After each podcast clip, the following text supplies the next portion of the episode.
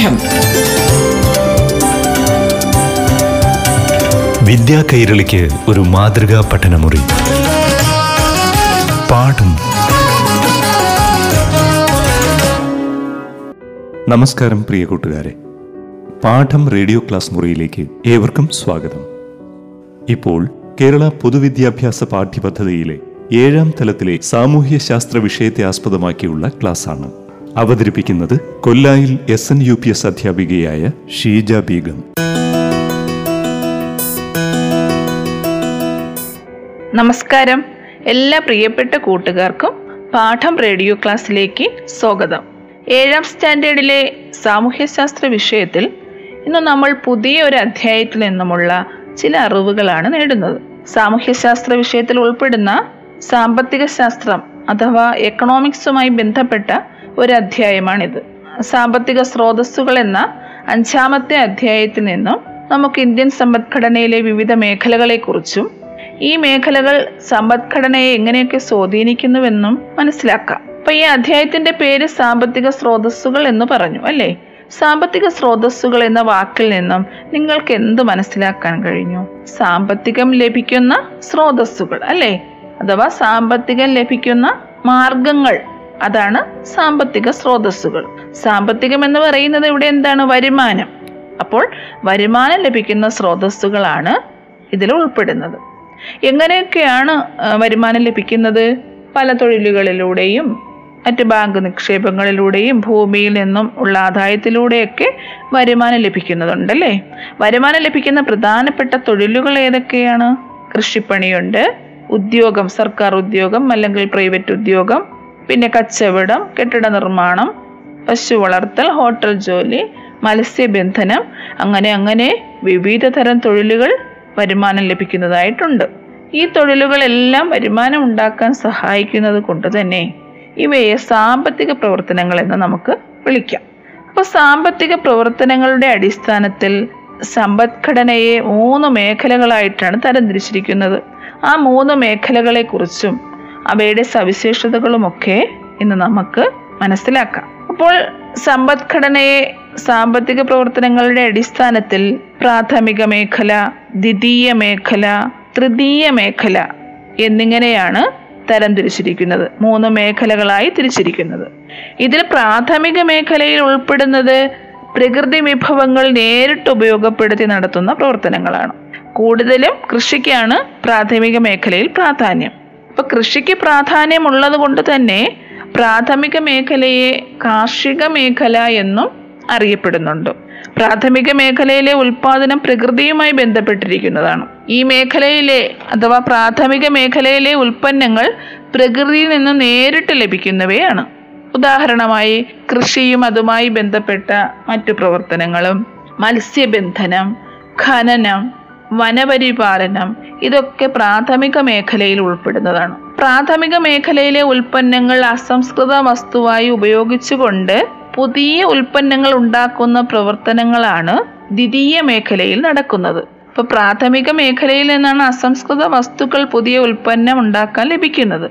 അത് ഉപയോഗിച്ചുകൊണ്ടാണ് പുതിയ പുതിയ ഉൽപ്പന്നങ്ങൾ ദ്വിതീയ മേഖലയിൽ ഉണ്ടാക്കുന്നത്. ഇപ്പൊ പ്രകൃതിയിൽ നിന്നും ലഭിക്കുന്ന അസംസ്കൃത വസ്തുക്കളെ മനുഷ്യന്റെ വിവിധ ആവശ്യങ്ങൾക്കായി രൂപാന്തരപ്പെടുത്തുകയാണ് ഏത് മേഖലയിൽ ചെയ്യുന്നത്? ദ്വിതീയ മേഖലയിൽ ചെയ്യുന്നത്. അതായത് പ്രാഥമിക മേഖലയിൽ നിന്ന് ലഭിക്കുന്ന അസംസ്കൃത വസ്തുക്കൾ ഉപയോഗിച്ചുകൊണ്ട് മനുഷ്യന്റെ ആവശ്യ പൂർത്തീകരണത്തിനായ ഉൽപ്പന്നങ്ങൾ നിർമ്മിക്കുകയാണ് ദ്വിതീയ മേഖലയിൽ നടക്കുന്നത്. ഉദാഹരണം ഇരുമ്പുരുക്ക് വ്യവസായത്തിൽ പ്രകൃതിയിൽ നിന്ന് ലഭിക്കുന്ന ഇരുമ്പയിരിനെയും മറ്റ് അസംസ്കൃത വസ്തുക്കളെയും ഇരുമ്പും ഉരുക്കുമാക്കി മാറ്റി മനുഷ്യന്റെ ആവശ്യങ്ങൾക്കായി രൂപാന്തരപ്പെടുത്തി എടുക്കുന്നു. ഇതുപോലെ വ്യവസായത്തിന് പ്രാധാന്യം കൊടുക്കുന്നത് കൊണ്ട് ദ്വിതീയ മേഖലയെ വ്യാവസായിക മേഖല എന്നും അറിയപ്പെടുന്നുണ്ട്. പ്രാഥമിക മേഖല കൃഷിക്ക് പ്രാധാന്യം കൊടുക്കുന്നത് കൊണ്ട് ഏതു പേരിൽ അറിയപ്പെട്ടു? കാർഷിക മേഖല എന്നറിയപ്പെട്ടു. ദ്വിതീയ മേഖല ഇങ്ങനെ വ്യാവസായികമായി പുതിയ ഉൽപ്പന്നങ്ങൾ ഉണ്ടാക്കുന്നതിന് പ്രാധാന്യം കൊടുക്കുന്നത് കൊണ്ട് ദ്വിതീയ മേഖലയെ ഏതു മേഖല എന്നുകൂടി അറിയപ്പെടുന്നുണ്ട്? വ്യാവസായിക മേഖല എന്നും അറിയപ്പെടുന്നുണ്ട്. വ്യവസായം വൈദ്യുതി ഉൽപാദനം കെട്ടിട നിർമ്മാണം ഇവയൊക്കെ ദ്വിതീയ മേഖലയിൽ ഉൾപ്പെടുന്നതാണ്. അപ്പൊ ഈ പ്രാഥമിക മേഖലയിൽ നിന്ന് ലഭിക്കുന്ന അസംസ്കൃത വസ്തുക്കൾ ഉപയോഗിച്ചുകൊണ്ട് ദ്വിതീയ മേഖലയിൽ പുതിയ ഉൽപ്പന്നങ്ങൾ നിർമ്മിക്കുന്നു. ഈ ഉൽപ്പന്നങ്ങൾ നിർമ്മിച്ചിട്ട് ആ വ്യവസായശാലയിൽ തന്നെ വെച്ചേക്കാൻ പറ്റുമോ ഇല്ല. പിന്നെയോ ആ ഉൽപ്പന്നങ്ങൾ സംഭരിക്കുകയും വിതരണം ചെയ്യുകയും ചെയ്യുന്ന പ്രവർത്തനങ്ങൾ സേവന പ്രവർത്തനങ്ങളിലാണ് ഉൾപ്പെടുന്നത്. അപ്പൊ ഇങ്ങനെ സേവന പ്രവർത്തനങ്ങൾ നടത്തുന്ന മേഖലയാണ് തൃതീയ മേഖല. ഉൽപ്പന്നങ്ങൾ ഉണ്ടാക്കി കഴിഞ്ഞിട്ട് അത് ആവശ്യക്കാരിൽ എത്തിക്കുന്നതിന് ആവശ്യമായ ഗതാഗത സൗകര്യം ഒരുക്കുന്നു സംഭരണം നടത്തുന്നു ഇതൊക്കെയാണ് തൃതീയ മേഖലയിൽ ഉൾപ്പെടുന്നത്. അപ്പൊ ഇങ്ങനെ സേവനങ്ങൾ ചെയ്യുന്നത് കൊണ്ട് തന്നെ തൃതീയ മേഖലയെ അറിയപ്പെടുന്നത് സേവന മേഖല എന്നാണ്. ഉൽപ്പന്ന സംഭരണം വിതരണം എന്നിവയ്ക്ക് പുറമെ വിദ്യാഭ്യാസം ഗതാഗതം ബാങ്കിങ് ഐ ടി എന്നിവയെല്ലാം തൃതീയ മേഖലയിൽ ഉൾപ്പെടുന്നുണ്ട്. അപ്പോൾ ഈ മൂന്ന് മേഖലകളെയും ഒരു പുതിയ പേരിൽ നമ്മൾ മനസ്സിലാക്കി കഴിഞ്ഞു അല്ലേ? അതായത് പ്രാഥമിക മേഖല കൃഷിക്ക് പ്രാധാന്യം കൊടുക്കുന്നത് കൊണ്ട് കാർഷിക മേഖല എന്നറിയപ്പെടുന്നു. ദ്വിതീയ മേഖല ഉൽപ്പന്ന നിർമ്മാണത്തിന് പ്രാധാന്യം കൊടുക്കുന്നത് കൊണ്ട് അതായത് അസംസ്കൃത വസ്തുക്കൾ ഉപയോഗിച്ചുകൊണ്ട് പുതിയ ഉൽപ്പന്നങ്ങൾ നിർമ്മിക്കുന്നതിന് പ്രാധാന്യം കൊടുക്കുന്നത് കൊണ്ട് വ്യവസായ മേഖല എന്നും ആ ഉൽപ്പന്നങ്ങൾ ആവശ്യക്കാരിൽ എത്തിക്കുന്നതിന് ആവശ്യമായ സേവനം ചെയ്യുന്നത് കൊണ്ട് തൃതീയ മേഖലയെ സേവന മേഖല എന്നും അറിയപ്പെടുന്നു എന്ന് മനസ്സിലാക്കി. എല്ലാവർക്കും മനസ്സിലായല്ലോ? അപ്പോൾ പ്രാഥമിക ദ്വിതീയ തൃതീയ മേഖലകൾ പരസ്പരം ബന്ധപ്പെട്ടിരിക്കുന്നുവെന്ന് മനസ്സിലായി അല്ലേ? ഇവ എങ്ങനെയാണ് പരസ്പരം ബന്ധപ്പെട്ടിരിക്കുന്നതെന്ന് കുറച്ചുകൂടി വിശദമായി നമുക്ക് മനസ്സിലാക്കാം. പ്രാഥമിക മേഖലയിൽ നിന്ന് ലഭിക്കുന്ന അസംസ്കൃത വസ്തുക്കൾ ഉപയോഗിച്ചാണ് കൃഷി ആയുധങ്ങളും ഉപകരണങ്ങളും ഒക്കെ ആര് നിർമ്മിക്കുന്നത്? ദ്വിതീയ മേഖല നിർമ്മിക്കുന്നത്. ഇത് നിർമ്മിച്ച പ്രാഥമിക മേഖലയ്ക്ക് ആവശ്യ പൂർത്തീകരണത്തിനായി ദ്വിതീയ മേഖല നൽകുകയാണ് ചെയ്യുന്നത്. അപ്പൊ ഇങ്ങനെ ആവശ്യ പൂർത്തീകരണത്തിനായുള്ള ഉപകരണങ്ങളും മറ്റു കാര്യങ്ങളുമൊക്കെ ഉപഭോക്താവിൽ എത്തിക്കണമെങ്കിൽ ആരുടെ സേവനം ആവശ്യമാണ്? തൃതീയ മേഖല ആവശ്യമാണ്. തൃതീയ മേഖലയാണ് സേവന മേഖല എന്നറിയപ്പെടുന്നത്. ഗതാഗത സൗകര്യം തൊഴിലാളികളുടെ സേവനം മുതലായവ ഉണ്ടെങ്കിൽ മാത്രമല്ലേ ആവശ്യമായ ഉൽപ്പന്ന ഉപഭോക്താവിൽ എത്തിക്കാൻ കഴിയൂ? ഇപ്പൊ പ്രാഥമിക മേഖലയുടെ വികസനം ദ്വിതീയ മേഖലയുടെ വികസനത്തിനും അതുപോലെ പ്രാഥമിക മേഖലയുടെയും ദ്വിതീയ മേഖലയുടെയും വികസനം തൃതീയ മേഖലയുടെ വികസനത്തിനും സഹായിക്കുന്നു. പ്രാഥമിക ദ്വിതീയ തൃതീയ മേഖലകൾ പരസ്പരം ബന്ധപ്പെട്ടിരിക്കുന്നത് എങ്ങനെയെന്ന് നിങ്ങൾക്ക് മനസ്സിലായി കാണുമെന്ന് വിശ്വസിക്കുന്നു. അപ്പൊ നമുക്ക് ചുറ്റും കാണുന്ന എല്ലാ തൊഴിലുകളും പ്രാഥമിക ദ്വിതീയ തൃതീയ മേഖലയിൽ ഉൾപ്പെടുന്നവയാണ്. പ്രാഥമിക മേഖലയിൽ ഉൾപ്പെടുന്നതാണ് കൃഷിയും അനുബന്ധ പ്രവർത്തനങ്ങളും വനപരിപാലനം ഖനനം മത്സ്യബന്ധനം തുടങ്ങിയവയൊക്കെ. ദ്വിതീയ മേഖലയിൽ ഏതൊക്കെ ഉൾപ്പെടും? വ്യവസായം അല്ലെ? വ്യാവസായിക അടിസ്ഥാനത്തിലുള്ള ഉൽപ്പന്ന നിർമ്മാണം ദ്വിതീയ മേഖലയിലാണ് ഉൾപ്പെടുന്നത്. അതുപോലെ വൈദ്യുതി ഉൽപാദനം പ്രകൃതി വിഭവം ഉപയോഗിച്ചല്ലേ ചെയ്യുന്നത്? അതായത് പ്രാഥമിക മേഖലയെ ആശ്രയിച്ചാണ് ദ്വിതീയ മേഖലയിൽ വൈദ്യുതി ഉൽപാദനം നടക്കുന്നത്. ജലം കാറ്റ് എന്നീ പ്രകൃതി വിഭവങ്ങൾ ഉപയോഗിച്ചാണല്ലോ വൈദ്യുതി ഉൽപ്പാദിപ്പിക്കുന്നത്. പിന്നെ നെയ്ത്ത് കുട്ട നിർമ്മാണം പാത്ര നിർമ്മാണം ഇവയെല്ലാം ഇവയ്ക്കെല്ലാം ആവശ്യമുള്ള അസംസ്കൃത വസ്തുക്കൾ പ്രകൃതിയിൽ നിന്ന് ലഭിക്കുന്നതാണ്. അതായത് പ്രാഥമിക മേഖലയിൽ നിന്ന് ലഭിക്കുന്നതാണ്. തൃതീയ മേഖലകൾക്ക് ഉദാഹരണമാണ് വിദ്യാഭ്യാസം വ്യാപാരം ഗതാഗതം ഹോട്ടൽ വാർത്താവിനിമയം അധ്യാപനം തയ്യൽ അതുപോലെ മറ്റ് സാമൂഹിക സേവന പ്രവർത്തനങ്ങൾ തുടങ്ങിയവയൊക്കെ. ഇതൊക്കെ സേവ തൃതീയ മേഖല അല്ലെങ്കിൽ സേവന മേഖലയിൽ ഉൾപ്പെടുന്നതാണ്. ഉപഭോക്താക്കൾക്ക് വിഭവങ്ങൾ എത്തിക്കുന്ന സേവനമാണ് തൃതീയ മേഖലയിൽ ഉൾപ്പെടുന്നത്. പാഠം. വിദ്യാ കൈരളിക്ക് ഒരു മാതൃകാ പഠനമുറി. പാഠം ഒരിടവേളയ്ക്ക് ശേഷം തുടരും.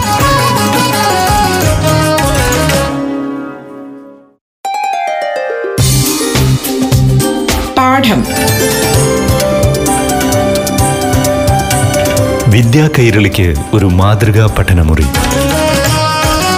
പാഠം തുടരുന്നു. പ്രാഥമിക മേഖലയിൽ ഒരു ഉദാഹരണം പറയാം. പ്രാഥമിക മേഖലയിലെ ഒരു ഉൽപ്പന്നമായ പരുത്തി. പരുത്തി വെച്ചിട്ട് എന്താ ചെയ്യുന്ന? തുണി ഉണ്ടാക്കുന്നു അല്ലേ? അപ്പൊ ആ പ്രാഥമിക മേഖലയിലെ ഒരു ഉൽപ്പന്നമായ പരുത്തി എന്ന അസംസ്കൃത വസ്തു ദ്വിതീയ മേഖലയ്ക്ക് തുണി വ്യവസായത്തിനായി നൽകുന്നു. തുണി വ്യവസായ മേഖലയുടെ ഒരു അസംസ്കൃത വസ്തുവാണ് പരുത്തി. അപ്പൊ ഈ പ്രാഥമിക മേഖലയുടെ ഉൽപ്പന്നമായ പരുത്തി ഉപയോഗിച്ചാണ് ദ്വിതീയ മേഖലയിൽ തുണിമില്ലിൽ പരുത്തി വസ്ത്രങ്ങൾ നിർമ്മിക്കുന്നത്. അപ്പൊ ഈ ദ്വിതീയ മേഖലയിൽ നിർമ്മിക്കുന്ന ഈ പരുത്തി വസ്ത്രങ്ങൾ ആവശ്യക്കാർക്ക് ലഭിക്കണമെങ്കിൽ ആരുടെ സേവനം ആവശ്യമാണ്? തൃതീയ മേഖലയിലെ സേവനം ആവശ്യമാണ്. അതായത് ഗതാഗത വാർത്താവിനിമയ രംഗത്തെ സഹായം ഉപഭോക്താവിൽ ഈ വസ്ത്രങ്ങൾ എത്തിക്കുന്നതിന് ആവശ്യമാണ്. ഇപ്പൊ പ്രാഥമിക ദ്വിതീയ തൃതീയ മേഖലകളിൽ എങ്ങനെയെല്ലാം പരസ്പരം ബന്ധപ്പെട്ടിരിക്കുന്നു എന്ന് വളരെ വിശദമായി മനസ്സിലാക്കി അല്ലേ? അപ്പൊ ഈ മൂന്ന് മേഖലകളിലും ഉൾപ്പെടുന്ന സാമ്പത്തിക പ്രവർത്തനങ്ങളെ തരംതിരിക്കുന്നത് സെൻട്രൽ സ്റ്റാറ്റിസ്റ്റിക്കൽ ഓഫീസാണ് അതായത് സി എസ് ഒ ആണ്. ഈ ഓഫീസിന്റെ മറ്റു ചുമതലകളാണ് സ്ഥിതി വിവര കണക്കുകളും ഉൽപ്പന്നങ്ങളുടെ സംയോജനവും വിശകലനവും നടത്തുക. അതുപോലെ എല്ലാ മേഖലകളിലെയും സ്ഥിതി വിവര കണക്കുകൾ ശേഖരിച്ച് ആസൂത്രണ പ്രവർത്തനങ്ങൾക്ക് ഉപയോഗിക്കുന്ന തരത്തിൽ അവയെ ചിട്ടപ്പെടുത്തുക. പിന്നെ സ്ഥിതിവിവര കണക്കുകൾ ഉപയോഗപ്പെടുത്തിക്കൊണ്ട് ദേശീയ വരുമാനം കണ്ടെത്തുക തുടങ്ങിയവയൊക്കെയാണ് സെൻട്രൽ സ്റ്റാറ്റിസ്റ്റിക്കൽ ഓഫീസിന്റെ പ്രധാന ചുമതലകൾ. പ്രാഥമിക ദ്വിതീയ തൃതീയ മേഖലകളിൽ ഉൾപ്പെടുന്ന സാമ്പത്തിക പ്രവർത്തനങ്ങളെ തരംതിരിക്കുന്നതും ഈ ഓഫീസാണ്.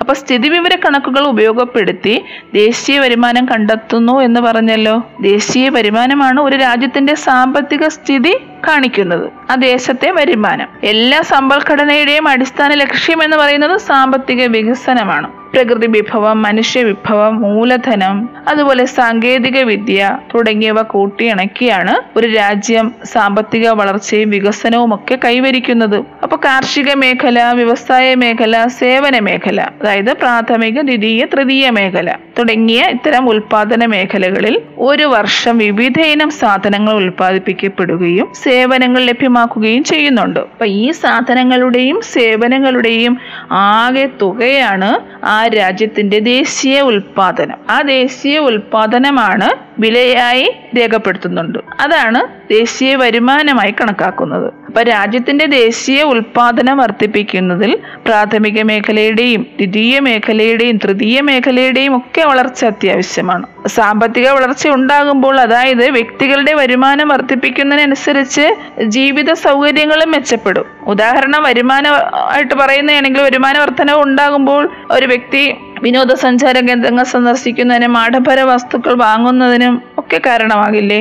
ഇത് ഇങ്ങനെ വസ്തുക്കൾ അധികമായിട്ട് വാങ്ങുന്നത് ഏതിന്റെ വളർച്ചയ്ക്ക് സഹായകമാണ്? സേവന മേഖലയുടെ വളർച്ചയ്ക്ക് സഹായകമാണ്. ഇപ്പോൾ ഒരു രാജ്യത്തിന്റെ പ്രധാനപ്പെട്ട വരുമാന മാർഗമാണ് ടൂറിസം അല്ലേ? ഒരു പ്രധാന വരുമാന മാർഗമാണ് വിനോദസഞ്ചാരം. അപ്പൊ ഇത് ദേശീയ വരുമാനം വർദ്ധിപ്പിക്കുന്ന ഒരു ഘടകമാണ്? അതുപോലെ വളരെ വേഗം വികസിച്ചു കൊണ്ടിരിക്കുന്ന സേവന മേഖലയിലെ അഥവാ തൃതീയ മേഖലയിലെ ഒരു സംരംഭമാണ് വിവര സാങ്കേതിക വിദ്യ. അഥവാ ഐ ടി വിഭാഗം. വിവര സാങ്കേതിക വിദ്യയുടെ വളർച്ച രാജ്യത്ത് സേവന മേഖലയിൽ ധാരാളം തൊഴിലവസരങ്ങൾ സൃഷ്ടിക്കുന്നുണ്ട്. ഇത് സേവന മേഖല അല്ലെങ്കിൽ തൃതീയ മേഖല വളരാൻ സഹായകമാകുന്നു. അപ്പൊ സാമ്പത്തിക വളർച്ച ഉണ്ടാക്കുന്നതിനനുസ ഉണ്ടാകുന്നതിനനുസരിച്ച് രാജ്യത്തെ സാമ്പത്തിക വളർച്ച ഉണ്ടാകുന്നതിനനുസരിച്ച് സേവനങ്ങളുടെ ആവശ്യം വർദ്ധിക്കുകയും തൃതീയ മേഖലയ്ക്ക് പ്രാധാന്യം കൈവരികയും ചെയ്യുന്നു. തൃതീയ മേഖല മറ്റു രണ്ട് മേഖലകളെക്കാളും വളർന്നു വരുന്ന ഒരു സാമ്പത്തിക മേഖലയാണെന്ന് നമുക്കിതിലൂടെ മനസ്സിലാക്കാൻ കഴിയും. അല്ലേ? അപ്പോൾ പ്രാഥമിക ദ്വിതീയ തൃതീയ മേഖലയുടെ പരസ്പര ബന്ധം വ്യക്തമാക്കാനായി ചില ഉദാഹരണങ്ങൾ കൂടി പറയാം. അപ്പോൾ ആ ഉദാഹരണങ്ങളിലൂടെ നിങ്ങൾക്ക് ആ സാമ്പത്തിക മേഖലകളെക്കുറിച്ചുള്ള ഒരു ചിത്രം കുറച്ചുകൂടി വ്യക്തമാകും. ഉദാഹരണത്തിന് നെല്ല് എന്ന് പറയുന്ന അസംസ്കൃത വസ്തു ഉൾപ്പെടുന്ന മേഖല ഏതാണ്? പ്രാഥമിക മേഖലയാണ് അല്ലേ നമുക്ക് ആവശ്യമായ ഭക്ഷ്യവസ്തുക്കൾ ഉൽപ്പാദിപ്പിക്കുന്ന മേഖലയാണ് കാർഷിക മേഖല എന്നറിയപ്പെടുന്ന പ്രാഥമിക മേഖല. അപ്പോൾ ആ നെല്ല് എന്ന് പറയുന്ന വസ്തു മനുഷ്യന്റെ ആവശ്യത്തിനായിട്ടുള്ള ഒരു ഉൽപ്പന്നമാക്കി മാറ്റണമെങ്കിൽ എന്ത് ചെയ്യണം? അതിനെ ഉൽപ്പന്നമാക്കി മാറ്റുന്ന പ്രവർത്തനമാണ് നെല്ലിനെ കുത്തി അരിയാക്കുന്നത്. അപ്പോൾ അങ്ങനെ ഉൽപ്പന്നമാക്കി മാറ്റി നടത്തുന്ന ആ പ്രവർത്തനം ഏത് മേഖലയിൽ ഉൾപ്പെടും? അത് ദ്വിതീയ മേഖലയിലല്ലേ ഉൾപ്പെടുന്നത്? പ്രാഥമിക മേഖലയിൽ നിന്ന് ലഭിച്ച നെല്ലിനെ ദ്വിതീയ മേഖലയിലാണ് അരിയാക്കി മാറ്റുന്നത്. അപ്പൊ ഈ അരി ആവശ്യക്കാരിൽ എത്തിക്കണം അല്ലേ? നെല്ല് കുത്തി അരിയാക്കി മാറ്റിയിട്ട് അത് ഉപഭോക്താവിൽ എത്തിക്കണ്ടേ? ആ ഉപഭോക്താവിൽ എത്തിക്കണമെങ്കിൽ ഏത് മേഖല ആവശ്യമാണ്? സേവന മേഖല ആവശ്യമാണ്. അതായത് തൃതീയ മേഖല ആവശ്യമാണ്. ആ അരി സംഭരിച്ച് വിതരണം ചെയ്യാൻ ആവശ്യമായ തൊഴിലാളികൾ വേണം ഗതാഗത സൗകര്യം വേണം. അതായത് സംഭരണം വിതരണം എന്നിവയൊക്കെ ഏതിൽ ഉൾപ്പെടുന്നു?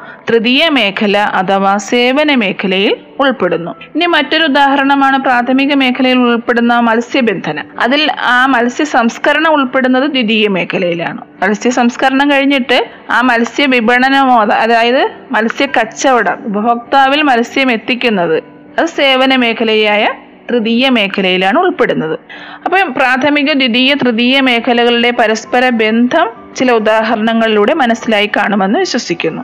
ഈ സാമ്പത്തിക പ്രവർത്തനങ്ങളെല്ലാം ഈ മേഖലകളിൽ ഉൾപ്പെടുന്ന സാമ്പത്തിക പ്രവർത്തനങ്ങളെല്ലാം പരസ്പരം ആശ്രയിച്ചാണ് ഇരിക്കുന്നത്. ആ പരസ്പര ആശ്രയം മനസ്സിലാക്കുന്നതിന് വേണ്ടിയുള്ള ചില ഉദാഹരണങ്ങൾ കൂടി പരിശോധിക്കാം. ഉദാഹരണത്തിന് കരിമ്പ് കൃഷിക്കാർ. പഞ്ചസാര ഫാക്ടറിക്ക് കരിമ്പ് നൽകുന്നില്ല നൽകുന്നില്ല എന്ന് കരുതുക. കരിമ്പ് കൃഷി ഏത് മേഖലയിൽ ഉൾപ്പെടുന്നു? പ്രാഥമിക മേഖലയിൽ ഉൾപ്പെടുന്നു. പഞ്ചസാര ഫാക്ടറി ഉൽപ്പന്നം പഞ്ചസാര എന്ന് പറയുന്ന ഉൽപ്പന്നമാക്കി മാറ്റുന്ന പഞ്ചസാര ഫാക്ടറി ഏത് മേഖലയിൽ ഉൾപ്പെടുന്നു? ദ്വിതീയ മേഖലയിൽ ഉൾപ്പെടുന്നു. അപ്പോൾ പ്രാഥമിക മേഖലയിൽ നിന്ന് കരിമ്പ് എന്ന അസംസ്കൃത വസ്തു കിട്ടിയില്ലെങ്കിൽ പഞ്ചസാര ഉണ്ടാക്കാൻ പറ്റുമോ? പഞ്ചസാര എന്ന ഉൽപ്പന്നം ഉണ്ടാക്കാൻ കഴിയില്ല. അപ്പോൾ പഞ്ചസാര ഫാക്ടറി അടച്ചുപൂട്ടേണ്ടതായി വരും. ഇതിൽ നിന്ന് എന്ത് മനസ്സിലാക്കാൻ പറ്റും? ദ്വിതീയ മേഖലയായ പഞ്ചസാര ഫാക്ടറി പ്രാഥമിക മേഖലയായ കരിമ്പ് കൃഷിയെ ആശ്രയിച്ചാണ് നിൽക്കുന്നത് അല്ലേ? അപ്പൊ പ്രാഥമിക മേഖലയിലെ വിഭവം കിട്ടിയില്ലെങ്കിൽ ദ്വിതീയ മേഖലയുടെ പ്രവർത്തനം നിലയ്ക്കും. അതുപോലെ മറ്റൊരു ഉദാഹരണമാണ് തുണി നിർമ്മാണ കമ്പനികൾ. ഉൽപ്പന്നം നിർമ്മിക്കുന്നതിനാവശ്യമായ പരുത്തി എന്ന അസംസ്കൃത വസ്തു ഇന്ത്യയിൽ നിന്നും വാങ്ങിക്കാതെ മറ്റു രാജ്യങ്ങളിൽ നിന്ന് ഇറക്കുമതി ചെയ്തു എന്ന് കരുതുക. അപ്പോൾ എന്ത് സംഭവിക്കും? ഇന്ത്യയിലെ പരുത്തി കൃഷിക്കാർ കടത്തിലാവും. അതായത് പ്രാഥമിക മേഖലയിൽ പ്രാഥമിക മേഖല നിശ്ചലമാവും. അല്ലേ? കാരണം ദ്വിതീയ മേഖല പ്രാഥമിക മേഖലയിൽ നിന്ന് പരുത്തി വാങ്ങുന്നില്ല. അങ്ങനെ വരുമ്പോൾ പരുത്തി കൃഷിക്കാർ കടത്തിലാവില്ലേ പരുത്തി കൃഷിക്കാരുടെ കടം പെരുകും. അവർക്ക് ആവശ്യമായ പണം ലഭിക്കാതെ വരും. അപ്പൊ ഇതിൽ നിന്നൊക്കെ എന്തോ മനസ്സിലായി?